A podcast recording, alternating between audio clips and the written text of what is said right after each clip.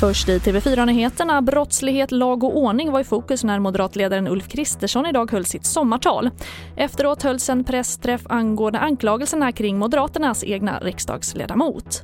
Lag och ordning, du pratar om att få ordning på saker. Har ni ordning på era egna medlemmar? Ni har ett regionråd som har avgått och ni har nu en riksdagsledamot som är under undersökning för eventuellt oetiskt beteende mot en ung kvinna.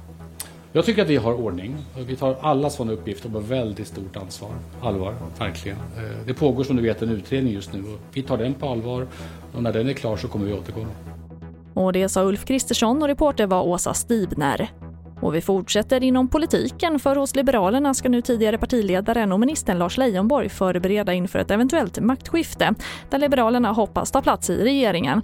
I första läget ska Leijonborg utbilda och underlätta för samarbetet internt men uppdraget kan komma att breddas.